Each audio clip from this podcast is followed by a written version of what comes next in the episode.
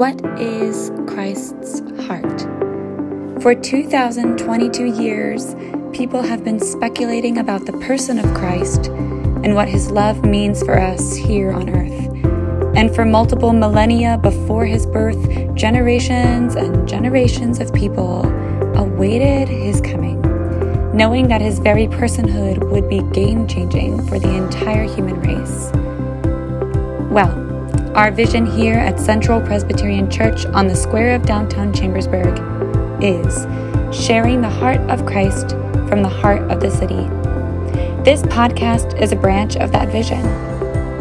We long to explore where Christ is. And so, every interview episode, I will be asking our guests one question Where do you see the heart of Christ living and active today? Or where have you seen it before? My name is Erin, and I'm honored to be your host. And with that, let's welcome our guest. Here we have one of my best friends in the entire world, Jen Good. Jen works at Network Ministries. She has been the arts director there for eight years. Yes. and it has been a journey for us. We became friends in college. Um, but we weren't as close as we are now not even not even close. And so it's been just a joy to grow together and keep each other accountable and everything. So i'm really really grateful that you're here.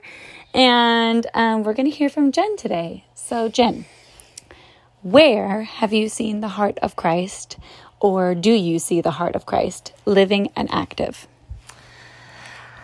oh so many places the one that sticks out in my mind currently um, is a church called Hope Church in Romania. Um, I served there, I guess it was now almost 10 years ago, close to, I think, nine years ago. Um, I served there for a month and worked with their incredible staff. Um, and they're not just a church; they're a community, community focused, community minded congregation.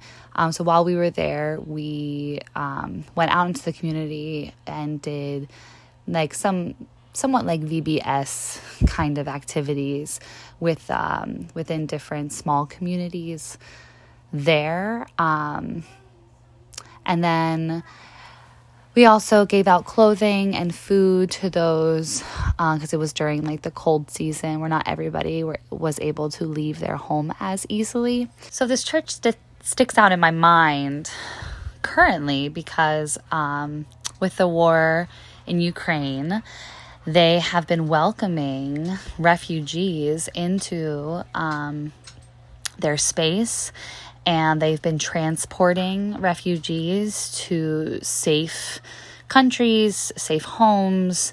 Um, they've been having missionaries um, still serve with them, but really pour into those who have just lost everything um, and have nothing. And the testimonies that um, they've been sharing most recently have just been so powerful.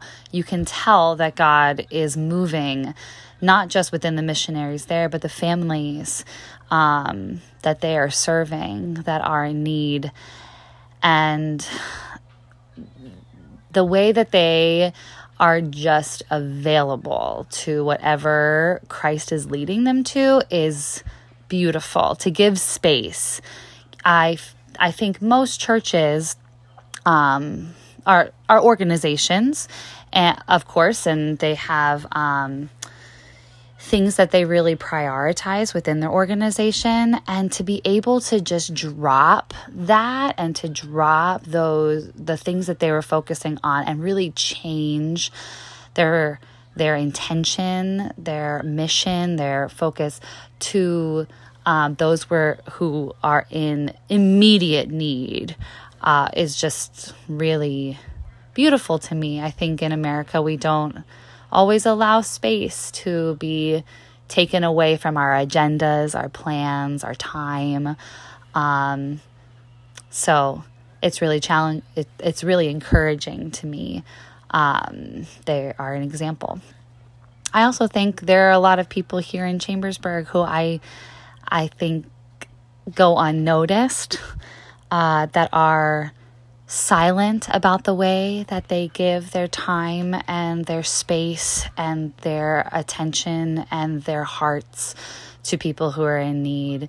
Um, without saying any specifics, families who have opened their homes to kids who have lost their own parents, their own family members to addictions and neglect.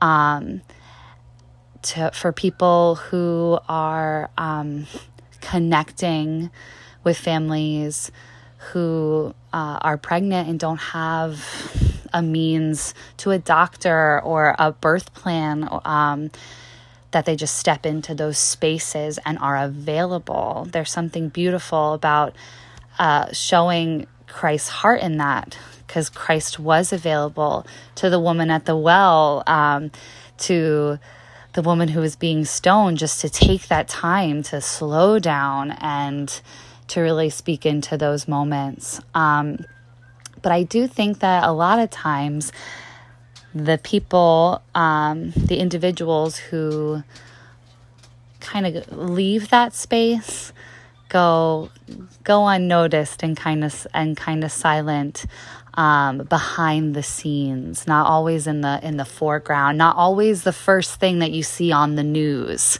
um, but if we open our eyes and we listen and, and we take notice, we can really we can really see that the heart of Christ is moving even within our own community, um, amongst our own busy busy schedules.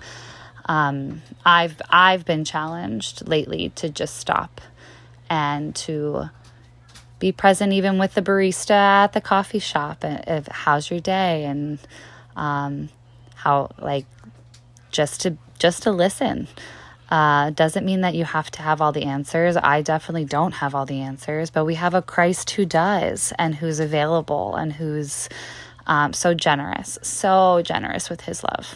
So, yeah, that's that's how I uh, see here in Chambersburg and also, you know, internationally as well. I just think if we open our eyes to it, it's around. Thanks for asking me. yeah, thank you for sharing. So good.